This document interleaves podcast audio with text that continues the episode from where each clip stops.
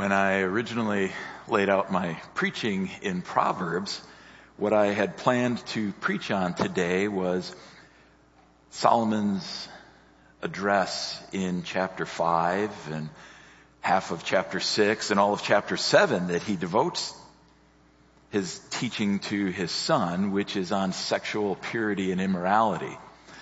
And I just felt like that would be an abrupt shift from what Kirk preached on the last two weeks. And maybe you would say it's always an abrupt topic, but Lord willing, I hope to be able to uh, get back to uh, sexual purity and immorality uh, and preach on those chapters in the future. But today, we'll consider what Solomon is teaching his son in the verses that Gary read for us from Proverbs chapter 6, specifically verses 12 to 19. As I've been going through Proverbs, I've shared with you every time that I've preached from it my mental picture, and the text doesn't say this, but my mental picture is Solomon after dinner having his children gathered all around him and instructing them on wisdom, on how to live skillfully in the ways of God. And if you've spent time with a group of young children, you understand why Solomon wanted to teach his children how to eliminate strife. But I've come to realize that I don't even need to be around anyone for there to be strife within my heart towards others. You are my brothers and sisters. You who are in Christ are my brothers and sisters in Christ. And so this morning, let us hear God's word with humble hearts. Let us hear the word together because every one of us needs sanctification in this. We're walking together.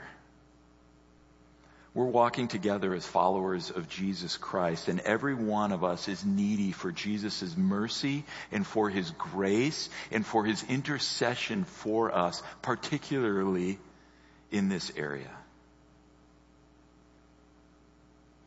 This is the main point of Solomon's teaching to his son. Hate what God hates so you do not spread strife and suffer disaster. Hate what God hates so you do not spread strife and suffer disaster. If we had a young boy who was sitting on our lap after he had just said to his sister, you are worthless. If we had this young boy on our lap, we might say something like this to him. You do not have the right to call anyone worthless your sister was made in the image of God, and you don't have the right to say that to her. But God does have that right. And He does use that language in our text. He uses this strong language. How to eliminate strife? Do not be worthless and wicked. We see that in verses 12 through the beginning of verse 14. Now, when you hear the word worthless here, it is just as bad, just as low as you think. It means useless, good for nothing. And the word for worthless in the Hebrew in verse 12, this word for worthless is Belial. It's used 27 times in the Old Testament. And one commentator says this, it describes a person who has become wicked and perverse and is a liability to the community. And eventually, Belial becomes a name for Satan himself. Worthless is worse than you think. Because the person is not just useless, they are wicked. In verse 12, how does God begin to describe the wicked person? They have a perverse mouth. What does perverse mean? Here's the dictionary definition. A willful desire to behave in a way other than the accepted standard, often in spite of the consequences. I think that's a good representation. It really captures the essence. It's the opposite of wisdom. It's the opposite of living skillfully in the ways of God, which is our accepted standard. I think it would be profitable if you would turn with me to James chapter 3, verses 6 through 10. James chapter 3 verses 6 through 10. This is the very definition of a perverse mouth. In James, he writes these stinging words about a perverse mouth. Beginning in verse 6. And the tongue is a fire the very world of iniquity. The tongue is set among our members as that which defiles the entire body and sets on fire the course of our life and is set on fire by hell. For every species of beasts and birds, of reptiles and creatures of the sea is tamed and has been tamed by the human race. But no one can tame the tongue. It is a restless evil and full of deadly poison. With it, we bless our Lord and Father, and with it, we curse men who have been made in the likeness of God. From the same mouth come both blessing and cursing. My brothers, these things ought not to be this way. James says, the tongue can be set on fire by hell. The fiercest opposition to God comes from hell. The tongue is restless. Like a three year old that you tell to stay calm during the pastor's sermon. But James says the tongue is a restless evil. Then in Verses 9 and 10, with it we bless our Lord and Father, and with it we curse men who have been made in the likeness of God. From the same mouth, both blessing and cursing. My brethren, these things ought not to be this way. And I fall on my face in repentance as I read these words. Because I have done this. And because I at times still do this. Perverse mouth. The psalmist says in Psalm 10 verse 3, For the wicked boasts of his heart's desire. The wicked boasts of his heart's desire. Paul says May I never boast except in what? The cross of Jesus Christ. Paul boasts in Christ. A perversion is boasting in your heart's desire. I find that in my own heart, in any given situation, I can too easily move from assessing and discerning to judgment, criticism, and harshness. And my tongue can be restless. And I end up speaking harshly, critically, as cursing men with a perverse mouth which is just a spilling out of what was in my heart. Solomon says it is not only with a mouth that one can be wicked. It's the communication from body language, all of our nonverbal communication, facial expressions, posture, a stoic look, rolling the eyes. All of these are means of nonverbal communication and more. I've been in business meetings before. Thankfully not in elders meetings, but I've been in business meetings before where during a presentation, those who are hearing the presentation will kind of make eye contact with each other and point and maybe have a smirk. They're expressing their dissatisfaction with what the presenter is saying. And they're doing it all nonverbally. It's not just with our words that we communicate. Solomon is teaching his children that a mouth that boasts in your own desires, a mouth that boasts in your own ideas, a mouth that boasts in your own perspective, and your body language that boasts in your own desires. And I would add social media that boasts and communicates your own desires, even if you attach a Bible verse to it. Boasting in your own desires comes from the perversity of your heart. Boasting in your own desires comes from the perversity of your heart. That's what Solomon is saying at the beginning of verse 14. Our problem is our heart. We saw that in Proverbs 4:23. The heart is where our thoughts come from. The heart is where our actions come from. All of them. Remember that glass illustration? When it gets bumped, when, it's, when the glass is filled with water and it gets bumped, why did water spill out?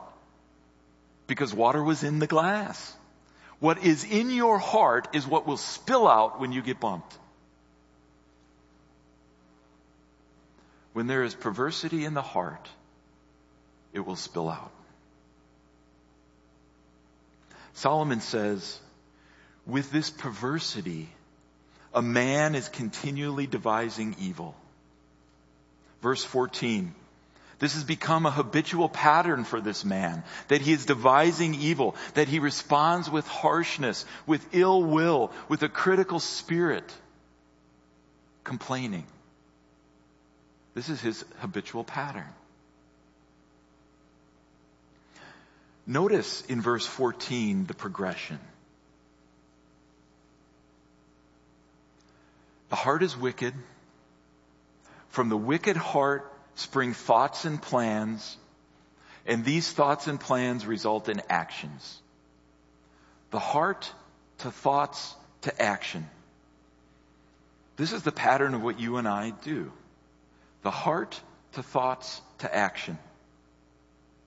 And this is what Solomon is trying to teach his sons to discern this, to see that this is what is going on with them. To be aware that their actions are a result of what they're thinking on. And what they're thinking on is a result of what's in their heart. So if they want to change their actions, they have to change their thinking. And to change their thinking, they have to change what's in their heart, what their heart is filled with. This is exactly why Paul says, be filled with the Spirit. Let your heart be filled with the Spirit. To change action, you must change what you think on. To change what you think on, you must change what your heart is worshiping. How can you eliminate strife? Do not be worthless. Do not be wicked. In your communication, in your thoughts, and in your actions. Which means you must not be focused on self. You must not be focused on your own desires in your heart. Do not be worthless. Do not be wicked. Hate what God hates. Her second point in verses 16 to 19. Hate what God hates. These four verses in 16 to 19 are, ex- are an extension of the previous four in their description of the wicked man. So we have two couplets of four verses. Verse 16. There are six things which the Lord hates. Yes, seven which are an abomination to him. This is an example of a numerical proverb. And there's two things that I want to express to you in a numerical proverb. First, the list is not intended to be exhaustive. This is not an exhaustive list of all the things that are an abomination to the Lord. Second, the list builds to the final item. The list builds to the final item. So first, we know this is not an exhaustive list because we see in other places in Proverbs that there are other things that are an abomination to the Lord. I'll give you two examples. In uh, Proverbs 11 verse 1, a false balance, cheating someone. So they had scales that were supposed to be balanced. Cheating someone is an abomination to Yahweh. Second example, in Proverbs 17, 15, he who justifies the wicked and he who condemns the righteous, both of them alike are an abomination to Yahweh. Our list of seven abominations is not exhaustive. Second, the list builds to the final item in the list. Proverbs 30 has several examples of this. I'm going to take just one. In Proverbs 30 verse 29, listen to the list. There are three things which are stately in their march, even four which are stately when they walk. The lion, the rooster, the goat, and a king when his army is with him. The first three, the lion, the rooster, and the goat, are merely building to the king.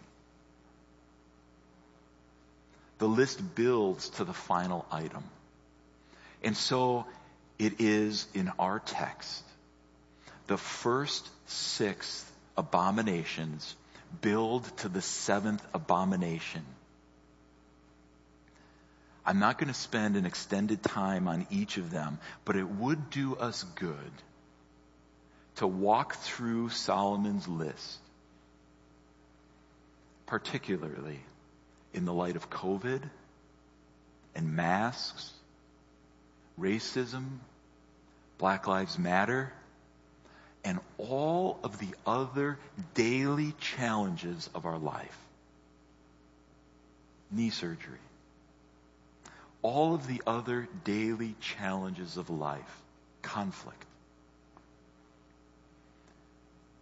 And it would be good for us to spend time walking through Solomon's list as we prepare our hearts for communion together.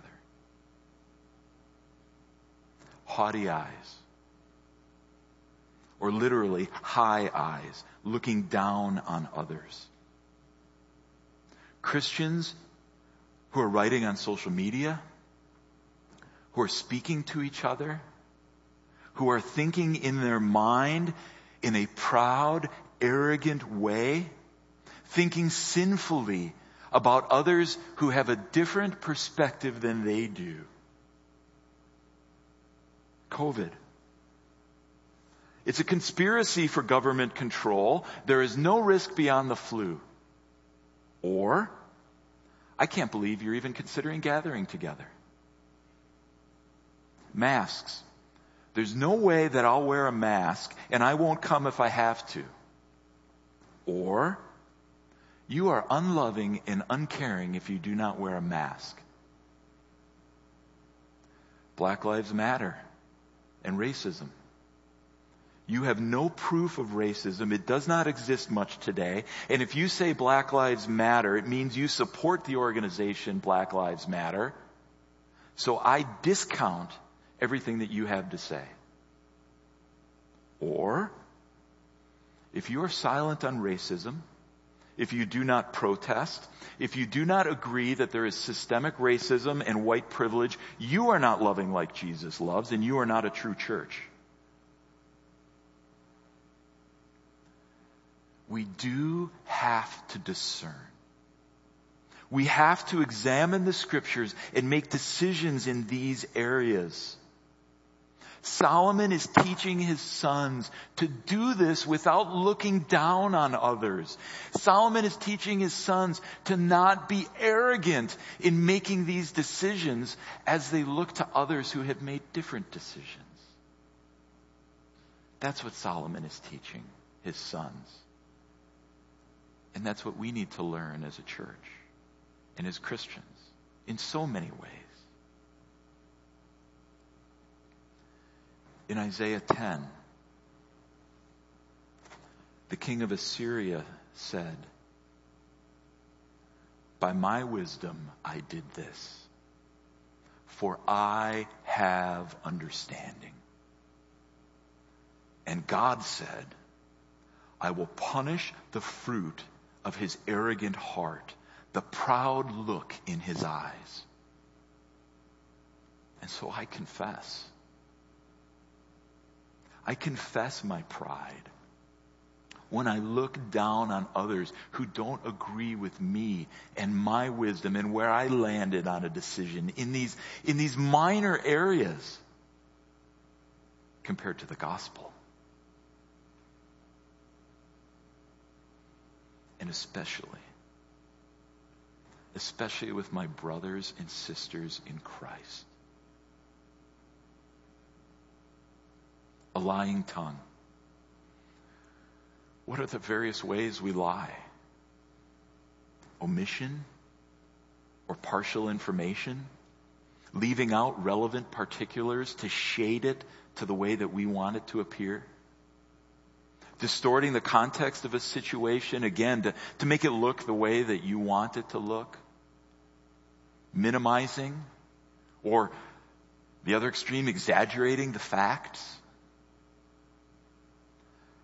Of course, outright fabrication, a false story. I also categorize gossip as deception because it's done behind the back of the person that you're speaking ill about. A lying tongue is harmful. Proverbs 26, 28. A lying tongue hates those it crushes. That is what you and I do when we lie and when we gossip we crush others with our hate.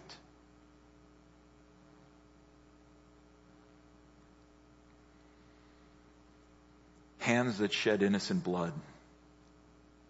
We are not a church and a community where we think a lot about the shedding of innocent blood.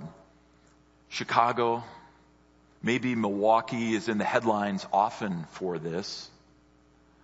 But across our country, it is legal for thousands upon thousands of children to be killed while yet in their mother's womb. Perhaps this was someone in your family, a friend.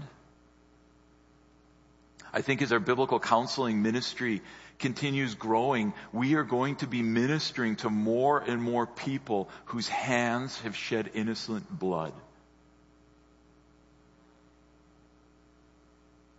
Perhaps you. And how do we minister? How do we minister to those who have shed innocent blood?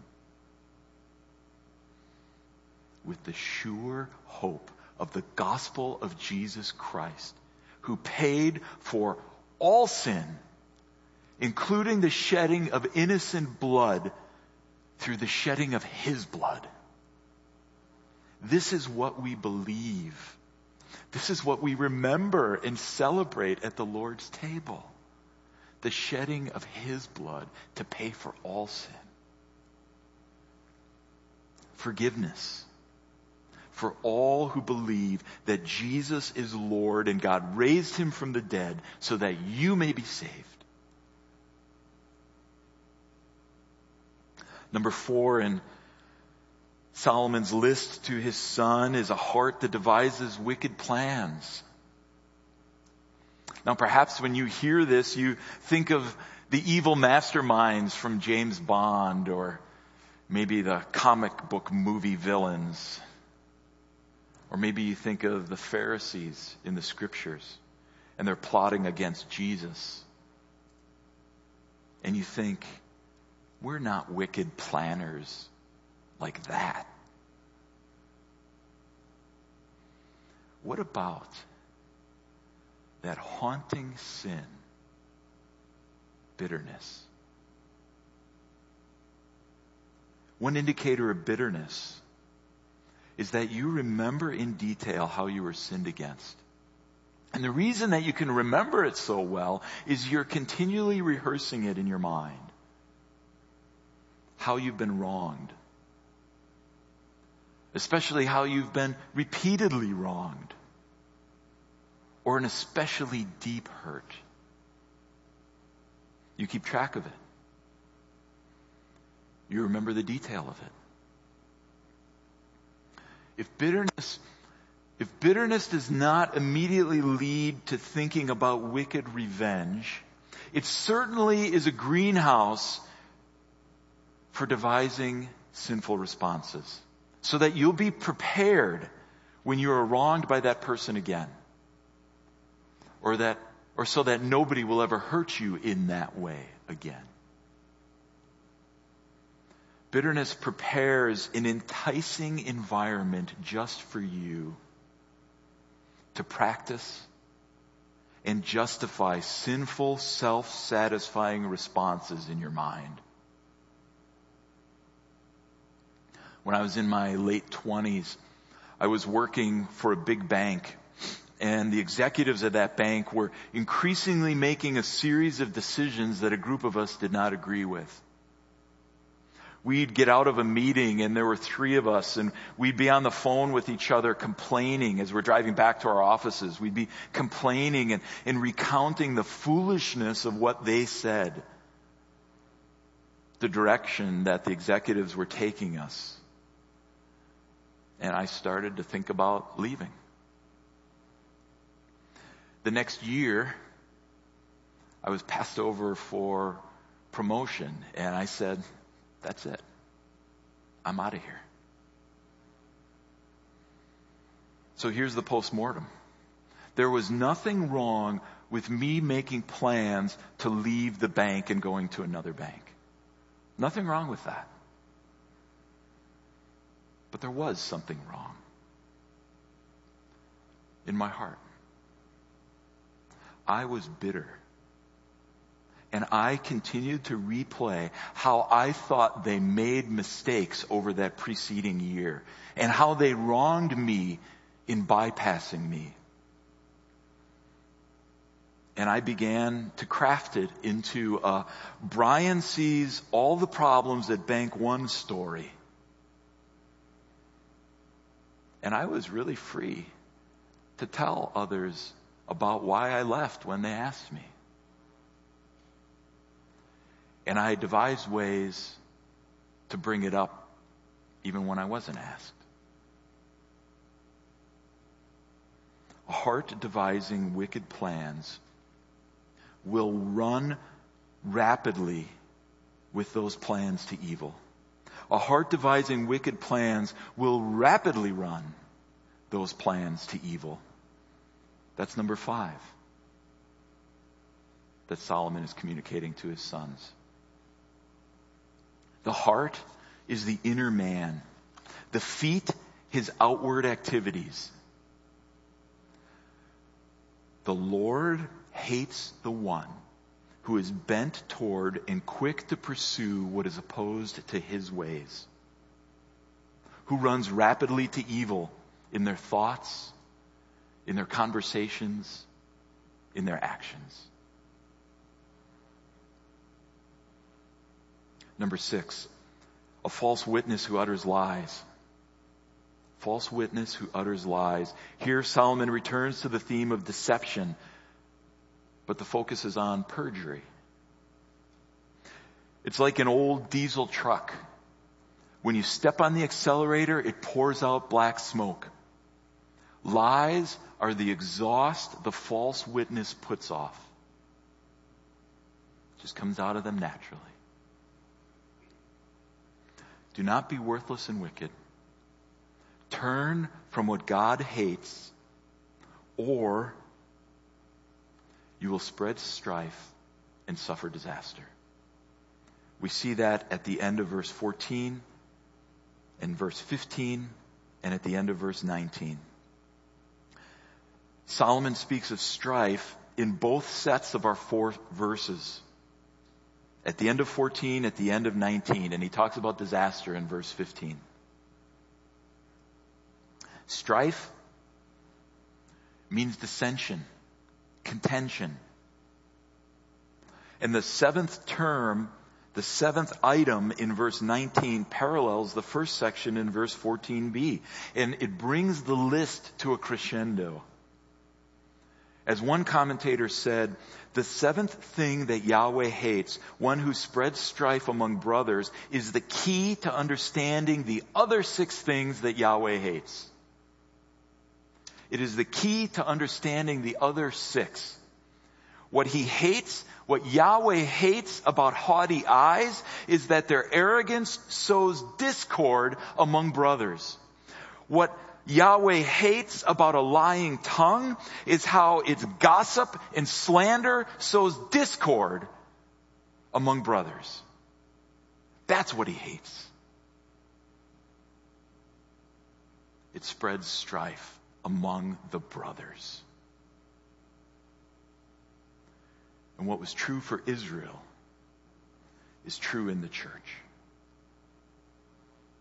They create discord among brothers and sisters in Christ.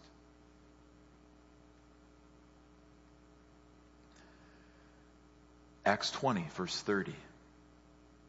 And from among your own selves, men will arise speaking perverse things to draw away the disciples after them. Titus 1, verses 10 and 11. For there are many rebellious men, empty talkers and deceivers, who must be silenced because they are upsetting whole families, teaching things they shouldn't teach for the sake of their own sordid gain. One commentator wrote, even more deadly than attacks from outside the church are the defection of those within the church false teachers twist God's word for their own evil ends. And this is why in the preceding verse in Titus 1 verse 9, Paul records this where Paul's talking in Titus 1 about elder qualifications. Paul writes, elders must hold fast the faithful word which is in accordance with the teaching so that they will be able to both exhort in sound doctrine and to refute those who contradict. And this is why you need to be praying for and why I beg you to be praying for your elders because we are but men. We are but sheep. And yet God has burdened our hearts and called us to this weighty responsibility. And I confess there are times where I wish I could turn from it because the weight is heavy and it's hard. And it would be easier to not have to make those decisions, to not have to call out people.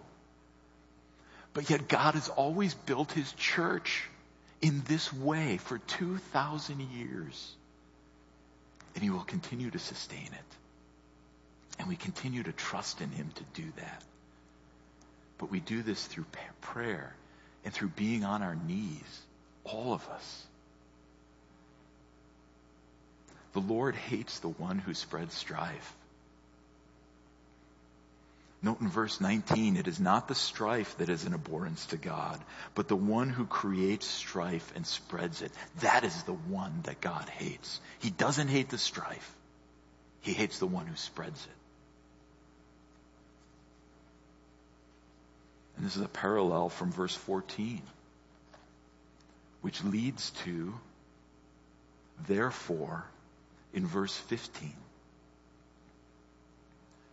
It may be that this person is not in Christ. It may be. And thus there is no eternal healing.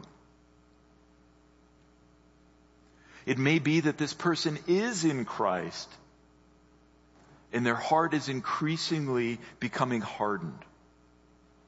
Whichever it is, that they may be in Christ or they may not be in Christ, this is clear in verse 15. It is a rebuke from God. A time of discipline will come for the man or woman who spreads strife among the brethren. And it will come suddenly. As one commentator wrote, God is saying in verse 15, I will punish that behavior because my son died to bring you together in unity. God feels intensely about this.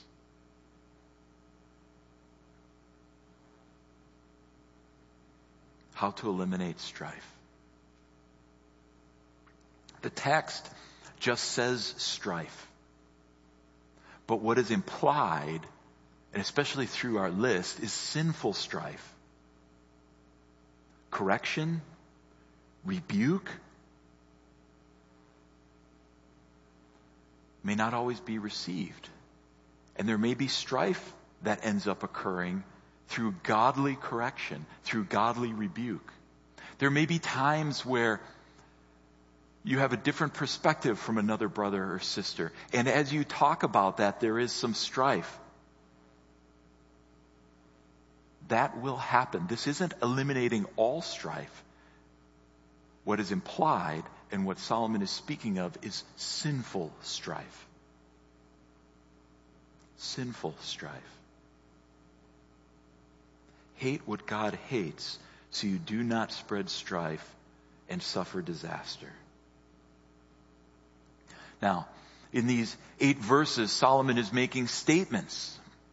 And we see through the Proverbs, even in the next verse, 20, Proverbs 6 verse 20, that observing these commands is the intention. So in our text, he's making statements. We see in verse 20, the expectation is that you would obey these commands, that you would obey these statements. And we are unable to transform our heart on our own to even want to obey.